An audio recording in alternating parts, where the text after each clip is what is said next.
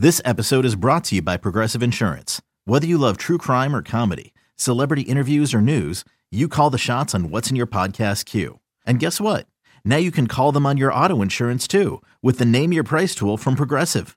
It works just the way it sounds. You tell Progressive how much you want to pay for car insurance, and they'll show you coverage options that fit your budget. Get your quote today at progressive.com to join the over 28 million drivers who trust Progressive. Progressive Casualty Insurance Company and Affiliates. Price and coverage match limited by state law.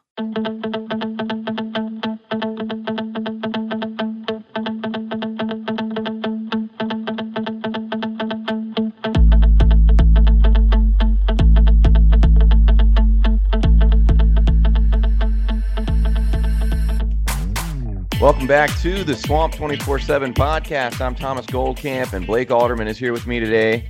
What a huge weekend for the Florida Gators on the football field, securing a win over number seven Auburn. And really, honestly, it came in pretty dominant fashion, I would say, despite it being a very sloppy game. I mean, this was a game that Florida controlled really from start to finish, never trailed in the game, and uh, was able to score with about nine minutes left in the fourth quarter. And then it was pretty comfortable from there.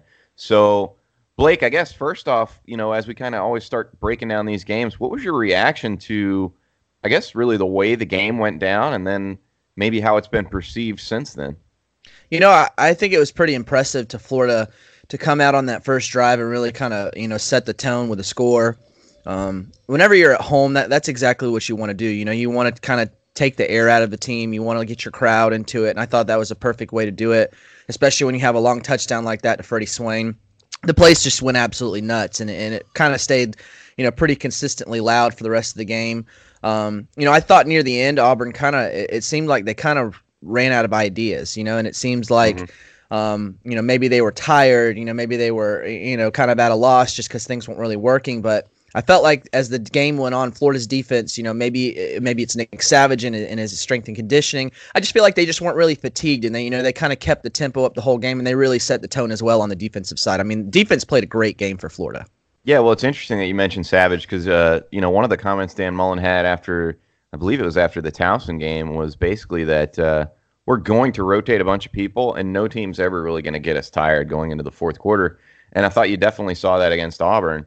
Um, I think what you know what stood out to me the most was we knew that Florida was going to have to stop the run in this game. That was very clear going in. Um, that's Auburn's bread and butter, and I think despite you know how Bo Nix had looked last week against Mississippi State, you felt like he hadn't really necessarily been tested as a passer. You know, nobody had really put the game on him and said, "Hey, you have to go win it, freshman." And uh, I thought that was very clearly going to be the game plan for Florida going in. I know you know, we're we're far from the only people that talked about that. I think most national analysts kind of thought the same thing. Um, I just thought for us, we thought that was a, a, legitimate possibility that Florida could shut down the run and that they could potentially make Bo Nix try to win the game with his arm. And I think you saw that. I thought, you know, Florida's defensive game plan coming in was terrific. Um, you saw them very early on kind of rotating in an interesting way up front defensively.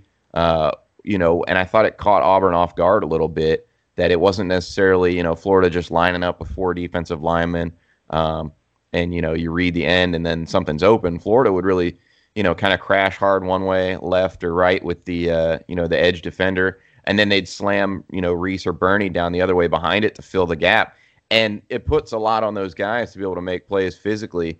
Uh, but I thought, you know, I thought David Reese obviously came up huge again. I think he had 13 tackles. Um, Florida's defensive tackles, I want to talk about them because I thought they, you know, they probably don't get as much recognition. Um, and I know even going into the year, we were kind of like, okay, you know, maybe that's an area that Florida's a little bit weak. But I think the way Kyree Campbell and Adam Shuler are playing right now, it may not necessarily jump out in terms of numbers, but those guys have done such a terrific job taking on double teams that that's part of the reason David Reese is so good in the middle. And I thought you really saw that against Auburn. You know, Florida was able to consistently take up double teams. Um, Adam Shuler, I thought, had better penetration, probably played his best game of the season. And really, that allowed your guys to come free and make plays. And like we talked about kind of on the preview episode going in, everybody had to tackle well. And I thought for the most part, Florida did an absolutely terrific job doing that. And so that really kind of set the tone for me, I thought. And like you said, got Auburn a little bit out of rhythm in that game. I guess it, it helps whenever you play Towson the week before because I would be very surprised if Florida wasn't pretty heavily game planning for this game back when they should be game planning, planning for Towson. So things yeah. definitely seem to work out there. Yeah, no, I know. I, I know Urban Meyer kind of made that point on uh, one of his pregame shows over at Fox that he wouldn't be surprised if Dan hadn't spent really a minute on Towson. And I know we saw him a little bit in that HBO special going over some of the defensive film against Towson. Uh, but it, it, it just seemed like, yeah, if like, you know, Florida had been working on Auburn for a while. And um, I, I, think I had mentioned I wasn't overly concerned about some of the sloppiness against Towson uh, when it came to like tackling and stuff like that. It's just hard to get up for a game like that when you know you've got Auburn the next week. You know that the coaches are kind of working on that already. Um, and then we we saw Florida, you know, come and execute at a high level defensively against Tennessee. So you knew that they were capable of it. It was just a matter of will it show up on that day. And again, going back to what you said kind of at the beginning, I thought Florida getting up early was one of the big keys to the game because you know Dan Mullen comes out there when the team's ready to run out the tunnel and he's you know waving his arms up and down and jumping around like crazy. I mean that place was a madhouse. And then you go and you hold Auburn three and out on the first drive of the game. The crowd's fired up. And then second play of the game, Freddie Swain 65 yard touchdown. Um, they really got the crowd into it. And, you know, even with all the turnovers, you know, four turnovers, a very sloppy half. Auburn's defensive line really got it going at one point, and it seemed like Florida wasn't going to get anything going um, in terms of being able to protect Kyle Trask. Florida found a way. You know, the defense stepped up when it needed to. And Dan Mullen said after the game that his guys, um, they just keep finding a way. It seems like whenever they need a play on offense, they get that play or whenever they need a three and out, the defense steps up and gives them a three and out. They need a big punt. All right, Tommy Townsend drops his best one of the day inside the 10. Um, so this is a team that I think is, like Dan Mullen said, is really, really bought in to winning each phase of the game. And again, I think that's a huge testament to the coaching, but also, you know, their in-game ability to be able to figure out exactly what they need, you know, what the game calls for. Um, it's not always perfect. We saw Florida, you know, fake on a fourth and three from inside their own territory and it obviously failed. So it's not like they're getting every call right, but I just think Dan Mullen's understanding of his team, his understanding of his personnel is really sticking out. And um, I think we'll get into it a little bit on this episode, you know, talking about why maybe that's part of the reason I think national team, national media maybe sleeps on Florida a little bit. You can see the obvious deficiencies that Florida has. You know, that offensive line's no secret anymore. Like everybody knows that Florida's got issues up there, and yet Florida keeps finding a way to win. Yeah, I know that I've seen just you know, there's there's been some calls that maybe I was like, what are they doing? Or you know, I've seen a lot of fans, you know, talking about you know, you know, some of the play calls that Coach Mullen has done. But you know, I think one of the things that impressed me to kind of piggyback off of how you know they always find a way, you know, to, to make a play, to do something. You know, I thought that I was pretty impressed with the way that Dan Mullen kind of schemed things up to maybe not take some of that pressure off the O line. You know, we knew that Auburn's defensive line was going to be good. Derrick Brown had a great game for Auburn. Um, the defensive line, you know, that they were getting penetration. Florida's offensive line just isn't probably where that needs to be, but Mullen, I thought, did a really good job job of scripting things away to kind of take some of the issues uh, away from them, and you know maybe turn some things into some points. I know we pulled a lot of things from last year's Mississippi State game. And I thought there were some similarities here too because I felt like it maybe wasn't the exact same game to where it was this big dogfight and there were barely any points. But I did feel that the game yesterday, or excuse me, on Saturday was very slow in that same point. It was kind of a slower game. It just wasn't this big, you know, boom, boom, boom game. It did kind of drag on at one point. Well, I think part of that is Florida turned the ball over, um, and we'll talk about that because I have some some ideas and some thoughts on you know whether or not the turnovers for Florida are sustainable. Um, but I think when you look down at the end of the day, I mean, Florida had 400 yards of offense. So you take away the turnovers, and Florida scored 24 points still, even with the four turnovers.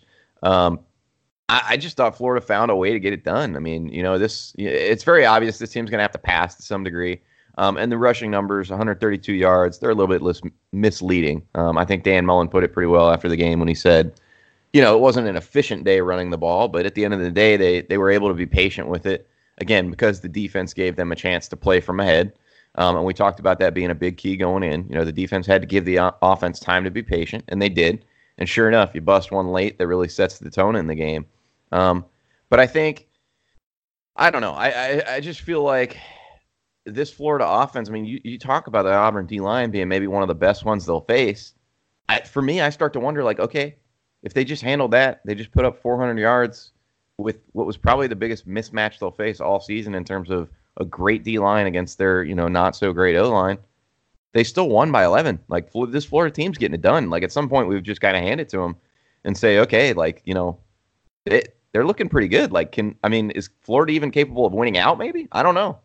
I know it's an interesting conversation because obviously Florida has their biggest stretch of the schedule coming up. LSU is going to be a tough test on the road. I I think that a lot of people had maybe even you know, you look at the schedule and you say, ah, Florida, there's no way Florida's going to win this game at at Death Valley. LSU's doing well, blah blah blah blah blah. But I, I think whenever you see Florida put up, uh, you know, a, a, little bit of a convincing win over Auburn, you know, like you said, four turnovers, it could have been a, a little bit more of a decisive game. You know, if you if you don't turn it over so many times, there was uh, one of them when um, you know you, you get a fumble on a punt, and I think you have the ball at like the two, and they back it up on a penalty Florida was driving. There was another uh, fumble that they had. Florida was driving. Mm-hmm. You know, it's not like you know they were sputtering and then there's a turnover. Florida was driving and it was you know doing well moving down the field. I know turnovers. You know, it takes the wind out of your sails a little bit, but you know, Florida could have put up more points in that game, and I think it makes a little bit more of an interesting test because you know LSU is not going to be an easy game, but I think Florida if they can control their own turnovers, I think that this could be a, a little bit closer of a game than even the, the you know the Vegas line of I think what is it LSU favored by like thirteen yeah, or fourteen. Yep. You know I, I, don't you know if, if Florida comes out and isn't going to turn the ball over like that, I think we could have a way closer game than that. Now we'll say this: I see. I don't know. I don't know because some of the some of the turnover issues that I see, I don't know how easy to clean up they are. You know, um, I, Kyle Trask, you would think that you would be able to coach him to, you know, Dan Mullen said after the game, two hands on the two hands on the ball, squeeze it in the pocket, be able to feel the pressure a little bit better. Um, and when you, uh, one of the things I wanted to mention real quick, kind of before we get into the the whole turnover deal, I, I thought Florida's O line when I went back and rewatched the game actually did a better job in pass protection than it maybe looked live. Um, Dan Mullen had kind of made the point you're gonna have you're gonna have games where individual players get the best of you on certain plays in the SEC and that was very clearly evident on Saturday. You know, Derrick Brown, Florida didn't have anybody that could block him one on one. He made money. He made some yeah. money yes, uh, on Saturday. And so when I'm looking at, you know, particularly the strip sacks, two of those were ones where, you know, Trask didn't get a whole lot of help. Now he's still got to hang on to the ball better. Um, but those were individual plays made by Auburn. So that's just, you know, hats off to Auburn. But there's some other of the turnovers that Florida's had throughout this year that, that haven't really been forced. You know, the, the Malik Davis type fumbles. Um, you know, again, going back to Trask, a lot of his fumbles in the pocket are completely avoidable. Um, so I don't know, particularly with Trask, like how how correctable is that? Like, is that just a thing where because he hasn't, when that stuff you, you don't get hit in practice, so like that stuff, th- this is going on maybe seven years now, where he hasn't really experienced the need to really be safe with the football in practice. So a lot of people think, yeah, that's easy. We'll just tell him to hold on to the football. Um, that could, I, I don't know. I don't see anything necessarily mechanically or um, technique wise that looks bad there, but some of that's instinct too, you know. Um, and I don't know that I don't know how quick a fix that's going to be. And I will say, when you look at turnovers, Florida has given the ball away. What is it? 14, 13 times this year. I mean, that's 121st in the country. Um, now, the flip side of that is the defense has been able to force a lot, um, but some of those are lucky, a little bit lucky too. You know what I mean? Like you said, the, the, you know the Auburn fumbles a punt, you know muffs a punt, two interceptions get thrown straight to Florida defenders. Um, I, am not discrediting the defense's ability to create takeaways because that's been a, a consistent theme under Todd Grantham. Um, but turnovers, to me, when they're coming in large amounts like they are right now for Florida, tend to be a little bit lucky, and eventually you're going to revert to the mean. The question I have more is, um, you know, does that happen for Florida in a big game soon? And that, I think that's something that's got to be concerning when you're talking about, um, you know, playing a team like LSU. And one of the things I think about going into this game for for LSU, I think in a lot a lot of the reason I thought Auburn was a decent matchup for Florida was because I felt like Auburn was one dimensional enough offensively, um, and without a sure answer at quarterback, that if Florida could stop the run, then it could win this game. They could make it low enough scoring that its offense could manufacture enough points to win. I think the most dangerous thing going forward for Florida is facing an elite offense where if you do turn the ball over, more often than not, they're going to convert those into points. You know, and uh, to kind of go back to how you were talking about Trask and, and you know his turnovers, you know, I don't know that they're fixable either. I think it's just it's kind of one of those things where it is what it is. You know, maybe holding on to the ball you know, pocket awareness. But I feel like it's it's when you kind of compare Felipe Franks, who was also you know kind of a turnover prone guy. Um, I feel like whenever they're in the in the pocket, Felipe always looked at you know the pass rushers, you know the guys coming after him. Whereas I see Kyle Trask looking down the field, he's trying to make a play, he's trying to look down the field. I think you have to find some kind of balance there to where you you, you know you have to feel the pressure better. I, I know Florida's offensive line. You know, you're not going to block everybody. There's going to be those guys like Derrick Brown who played an outstanding game and is an outstanding player. You know, those are going to happen. I think kind of feeling that pressure and holding on the ball, uh, you know, on the blind side, some of those happen too. You know, uh, there, there's a lot of things where it's hard for me to make an argument to say, well, you need to fix this or you need to do that. But I do think that something that Dan Mullen could work on is maybe kind of put it not necessarily you know locking down the field you know looking looking looking you know you kind of have to have some awareness and, and i think that that's just something that's going to come with playing time again mm-hmm. you know it's hard to sit there and blame trask for you know not being aware of you know these kind of things. But again, it's it's his third. That was his third start since his you know freshman year of high school. So I think those are just things that are going to come with time. But that's just absolutely something that cannot happen against LSU on the road because those are the kind of you know as the flip side where Florida made those big plays to keep the crowd in it. That's what's going to keep Death Valley rocking at an 8 p.m. kickoff. hundred percent. And I think I think a lot of the national analysts, you know, while they look at Florida from afar, I think a lot of them have nailed it on, you know, the differences between Kyle Trask and Felipe Franks. You know, Trask, I think, is better suited for Florida's offensive personnel this year um, because in different ways. Because I think Florida's receivers are so good that his ability to quickly process reads allows Florida to have the kind of passing game that it needs, particularly without the run game that they they clearly don't really have this year. Um, on the flip side you know, Felipe Franks, I thought, made up for his inability to kind of do that as well as Trask with his ability to feel the pocket and then extend things with his legs. So, you know, it's two different sides of the same coin. I think Felipe Franks probably supplements your run game a little bit better, um, but I don't think your passing game would have been as good with him given this, you know, this year's O line and you know his his ability to go through reads is just at a different level than Kyle Trask's. But uh, Blake, you, you mentioned Baton Rouge a couple times. Obviously, that's going to be the talk all this week. So let's go ahead and take a quick commercial break. When we come back, we'll get into LSU a little bit. We'll talk about the importance of that game from a big picture standpoint.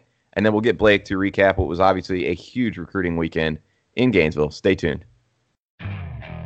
Okay, picture this. It's Friday afternoon when a thought hits you. I can spend another weekend doing the same old whatever, or I can hop into my all new Hyundai Santa Fe and hit the road. With available H-Track all-wheel drive and three-row seating, my whole family can head deep into the wild. Conquer the weekend in the all-new Hyundai Santa Fe. Visit HyundaiUSA.com or call 562 for more details.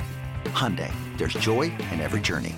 Knowing how to speak and understand a new language can be an invaluable tool when traveling, meeting new friends, or just even to master a new skill. But it's not always simple when you're bogged down by textbooks and structure classes. That's why so many people trust Rosetta Stone. Rosetta Stone is the most trusted language learning program, available on desktop or as an app. It truly immerses you in the language you want to learn, like Spanish, French, Italian, Chinese, and more. You won't just be studying English translations. The Rosetta Stone intuitive process helps you pick up a language naturally, first with words, then phrases, then sentences. Don't put off learning that language. There's no better time than right now to get started. For a very limited time, listeners can get Rosetta Stone's lifetime membership for 50% off. Visit rosettastone.com slash rs10. That's 50% off unlimited access to 25 language courses for the rest of your life. Redeem your 50% off at rosettastone.com slash rs10 today. Welcome back to the Swamp 24-7 podcast. I'm Thomas Goldkamp, and Blake Alderman is here with me. We want to dive quickly into the, you know, Florida game at LSU, another college game day setup. Number five versus number seven. Florida this time being number seven instead of having to take down number seven. Blake, you mentioned it a little bit. Baton Rouge is likely to be insane on Saturday. Um, I think as much as the crowd lifted Florida against Auburn, like you said, this is going to be a chance for LSU to ride that same momentum. Uh, how big a deal is that going to be for Florida? I think it's going to be tough. I think it's a it's a tough environment to play in. Um, you know, this is really. I, I know Trask played against Kentucky late in the game. I, this isn't going to be anything close to that, you know. And I think that this is his this is his first true road test. Um, college game day is going to be there. It's going to be wild. It's a nighttime kickoff. Um, you know, I, I think that it's going to be one of those things where maybe, you know, Kyle Trask, I think it's going to be a lot on his shoulders because I think you're going to have to have him win the game um, for you again. I think you're going to have to have him pass and you're going to have to have him read things. Um, I'm also a little worried about Florida's offensive line in that kind of our environment too, because, mm-hmm. you know, those kind of false start penalties, you know, those things like that. Just it, it, seemed like as loud as Florida's crowd was for Auburn, it just con- it just really confused them and it made it hard for them to kind of process things. I think that this is a week where Florida's really going to have to have a really strong week of preparation. They're going to have to have good focus because that crowd is not going to do them any favors when they're trying to change some plays at the line or they're trying to you know do different little things. Florida more than likely is going to have to come out and do those, you know, little quick slants and those little quick passes to get the ball out quickly. You know, make things simple for Trask, I think, is the key for them. Yeah, I think that I think what you said is right. I think this game is going to ride on Kyle Trask because, you know, going back to what I said in the in the first half, I think the danger for Florida is facing teams that are elite on offense, where you know that they're going to score some points. Um, for one, because you can't afford to give them sec- the second chances that Florida's offense has been given teams with all the turnovers. Um, but for two, because I think they teams like that are more likely to be able to dictate the pace of the game a little bit more. Um, they're more likely to put together some consistent scoring drives, and so you may have some drives where maybe it's not you know okay Kyle Trask has to go win the game in the fourth quarter, but there may be some points in the game where you know Florida needs a drive to just simply survive. You know what I mean? Where LSU say they're up seven, they're up ten and Florida just needs a touchdown drive in the second quarter from Kyle Trask to keep things from getting out of hand, to keep that crowd from getting even rowdier. Um, I, I, think there's going to be a lot more pressure on Kyle Trask this weekend. Um, and like you said, Auburn was, you know, very, very thrown off by the noise in the swamp. And I, am a little surprised by that. When I heard some of the post game comments from Auburn, I'm like, like, well, what were you expecting? Like the fact that they were on a clap cadence to me was absolutely insane. Um, you know, I know Bo Nix said they were having trouble with that. So I, the fact that they weren't on a full silent count is shocking to me. Um, but hopefully Florida can see that and realize, you know, I, I, think Dan Mullen will have a pretty good plan for how to communicate. Sure. But you're going to have issues. I mean, that, it's just the end of the day. You get 90, you know, whatever it is. I think over 100,000 now in Tiger Stadium uh, on a Saturday night when they've been drinking bourbon all day. It's going to be loud, man. So it's going to be it's going to be a challenge. I think, like I said, I think this is a game where Florida can't afford a whole lot of turnovers. Defensively, you know, I think we're both kind of putting this game on Florida's offense because we expect that LSU is going to have some success somewhere. Um, I, I, don't see this being a game like Auburn where Florida's defense is quite as staunch and quite as dominant. Um, and a couple of reasons for that, but primarily it comes down to me, to Joe Burrow. I think he's just making enough good decisions. I mean, he's been just really good, even under pressure. Um, I think the key to the game for Florida in a lot of ways is going to be to get Burrow uncomfortable you know, obviously the Gators were able to do that last year and, and kind of rattle him into throwing some of his first interceptions. Uh, if my memory's right, he went into that game without having thrown a pick, and Florida. I believe you are correct. Rang up the first couple, so um, it's not that it's not that he can't be rattled. I think it's just that um, this isn't a game where you know you feel quite as good about shutting down the strength of the other team. I think Florida's been very good and proven they can shut down the run. I think they've still been a little bit shaky in the secondary, although there's been some good individual play. Um, I'm just not quite as confident, Blake, about you know Florida being 100% able to kind of shut down that LSU passing game. Yeah, you know, I'm not sure they're going to either. I think you're going to have to make some plays eventually. You're going to have to have some drives where you, you know, you keep, you just can't let LSU obviously go down and score every drive. Um, but I think this is one where Jabari Zuniga is one that they're going to really need him back for this game. You know, I think that mm-hmm. he's one of their better players. You're going to need some pass rush. If you're going to affect Joe Burrow and you're going to make him uncomfortable, you're going to need one of your best pass rushers. I know that Zuniga, he dressed out for the Auburn game. I, I, believe his ankle is still bothering him. Obviously, it was enough, you know, to keep him out of the game. This is a game where you're going to need him because I think affecting. Uh, whereas you're going to have to have Kyle Trask win the game for you, most likely on the offensive side.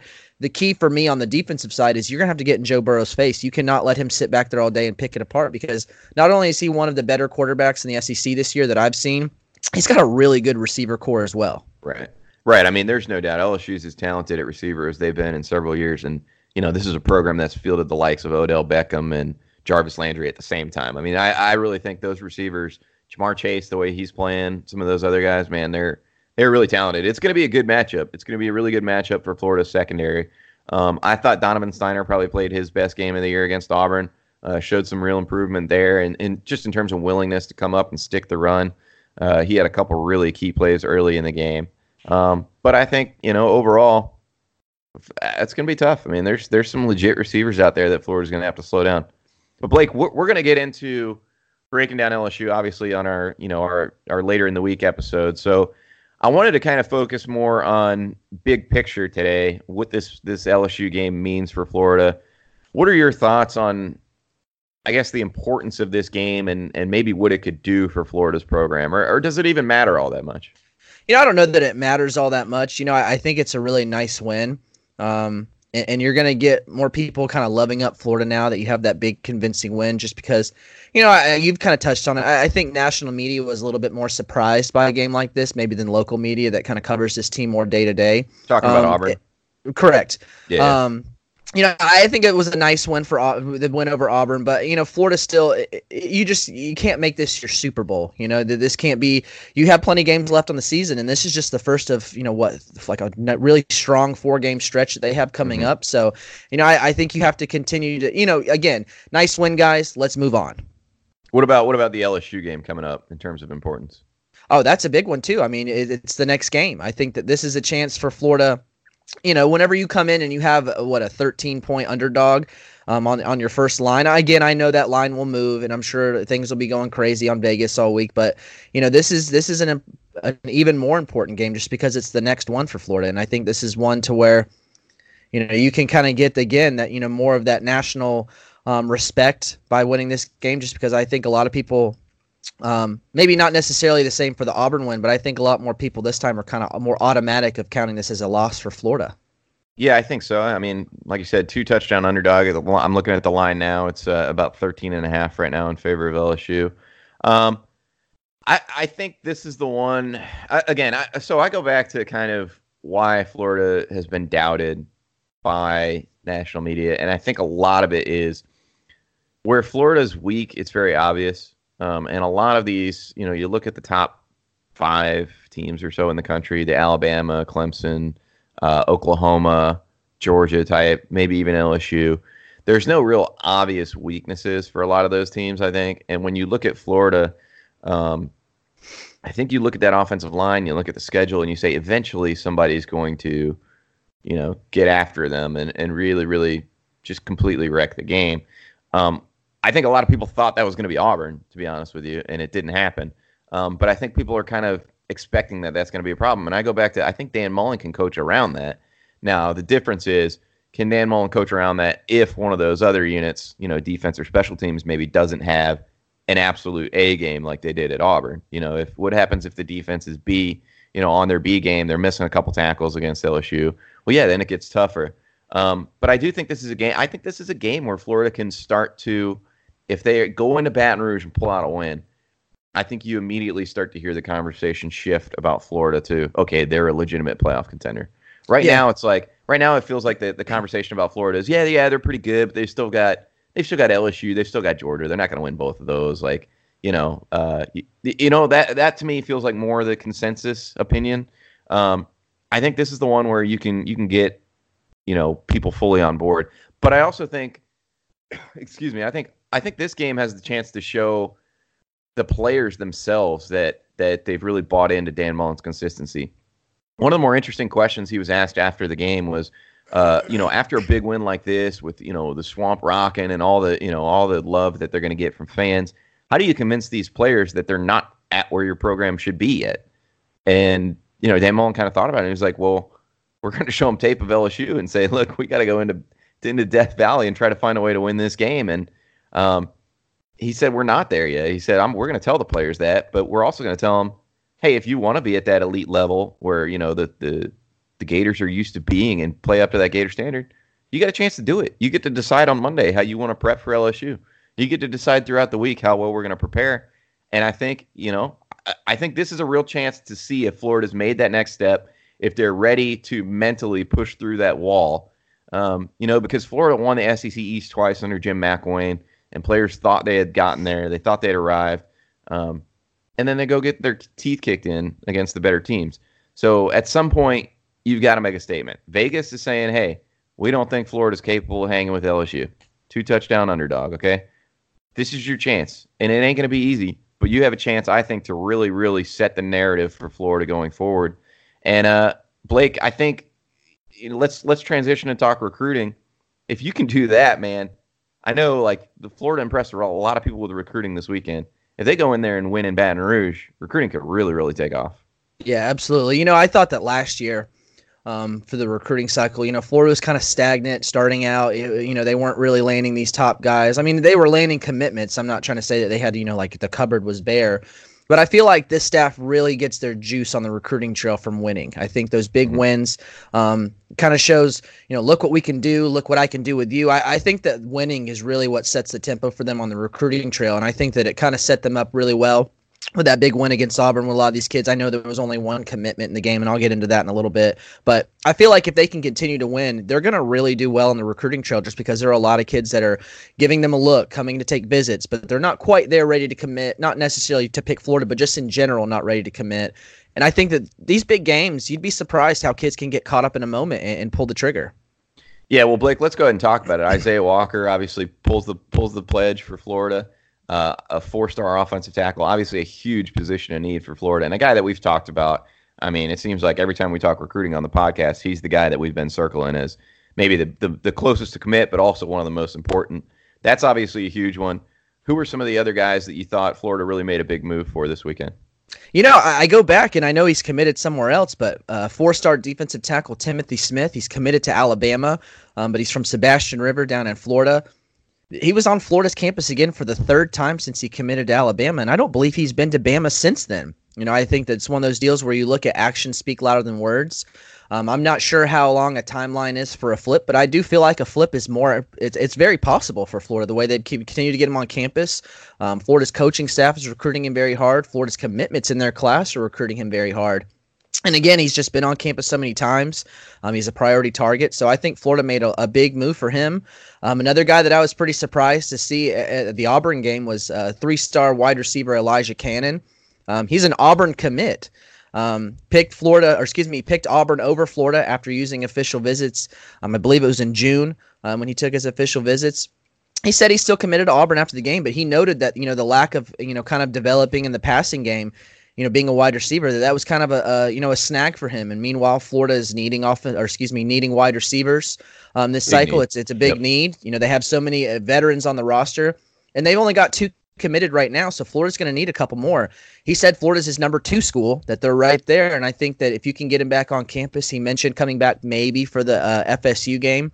Um, you want to get that guy on campus again, and I, I think that Florida's doing a good job of kind of chipping away at some of these guys that maybe were doubting them a little bit earlier. You know, kind of buying into those, you know, the Bama's, the Auburns. Not to say they're not good teams and they're not good programs, but I feel like people now are giving Florida that second look um, because they are winning and because they are doing it in, in a you know dramatic fashion like they did in that big game and you know having that atmosphere. Kids are gonna love. I had so many kids tell me that, that was the loudest game they've ever been to. Yeah, the um, atmosphere um, was insane. Yeah, another five star guy that, you know, speaking the atmosphere that I, I think kind of got his attention. Five star defensive end Desmond uh, Evans. He's a, a stand up buck linebacker type of guy for Florida, like a 6'6, 230 pound type of guy. I mean, really tall kid. I mean, interviewing him, I had to like stand on my tiptoes to get my recorder up to his mouth. Um, I think that it's probably North Carolina has the edge. He's from North Carolina. They've done a good job getting some of these in state guys on board. Mack Brown's done a good job on the recruiting trail. But I do think that Florida went from not even in the picture here um, to kind of having a seat at the table. And I would say that right now, Florida may be North Carolina's biggest threat. You're going to have to get this guy on campus again. He said he will take an official visit to Florida. I feel like they have secured, for sure, getting a secured an official visit. I, I don't think it's set. There's not any idea of when. The only official visit he has said is for uh, Virginia Tech's game against North Carolina, I believe, on October 19th. Um, he'll be there for that one. So Florida had a lot of 2021 five stars on campus. Um, I don't think that any of those guys are really on fire to commit anywhere soon, but you have plenty of time to keep getting these guys on campus. And I think that Florida, again, kind of secured some footing in this recruitment. You, you just have to get those guys on campus some more. Florida had four uh, official visitors on campus, and I think that things were pretty positive there. Five star tight end Darnell Washington made it in from Vegas. Um, Georgia has been the perceived leader. I, I think Georgia probably still has the edge right now, even though he visited Florida. But I think that there's something that Florida has in their favor here, and it's the fact that they really pounded on the use of tight end. Um, Kyle mm-hmm. Pitts having a big game, having a big season. I think has been kind of the biggest point of emphasis for him. Um, he's he was straight up. You know, you ask him, you know, what are you looking for in a school? It's you know, it's not any of this window dressing stuff. It's how do they use the tight end? And I think that that was something that caught his attention for Florida. One thing that I heard that Florida kind of hammered on on this visit is, you know, Georgia has not really fed their tight ends. You know, you have a guy like Isaac Nauta, um, who wasn't really being fed the ball whenever he was there. Um, they didn't throw a single pass, I believe, to a tight end during the Notre Dame game when they had that big game where he took his official visit to. Meanwhile, you come in and you see Florida. I think Pitts was one of the leading receivers for Florida on the offense. Yeah, right. I mean, he's just getting fed the ball. You have him set up in a way where you have you know trips on the right side of the field and you've got a tight end out on single coverage out on the left side of the field. So i think yeah, that things that like that things like that are have really caught his eye. And you know i'm not saying that he's going to florida but i think that they've made themselves a, a legitimate player in this recruitment whereas they weren't even in the conversation whatsoever before this visit. Um well, force yeah. Sorry go ahead. No no no you're good.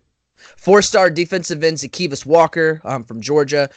I think georgia still has the edge there. Um, he's been there a lot I think that Florida is probably number two here, and you know he'll visit Auburn, he'll visit Alabama.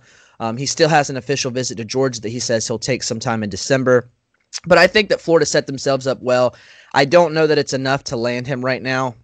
Um, you know, just he has a lot of visits going forward. Georgia getting that last visit is kind of the hang up for me.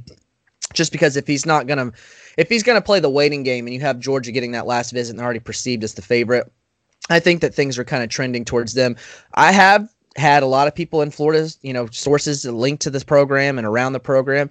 There's some people there that think Florida's legitimately a big time player there. And, you know, whereas I'm kind of sleeping on them a little bit in this recruitment, you know, for me, I'll believe it when I see it.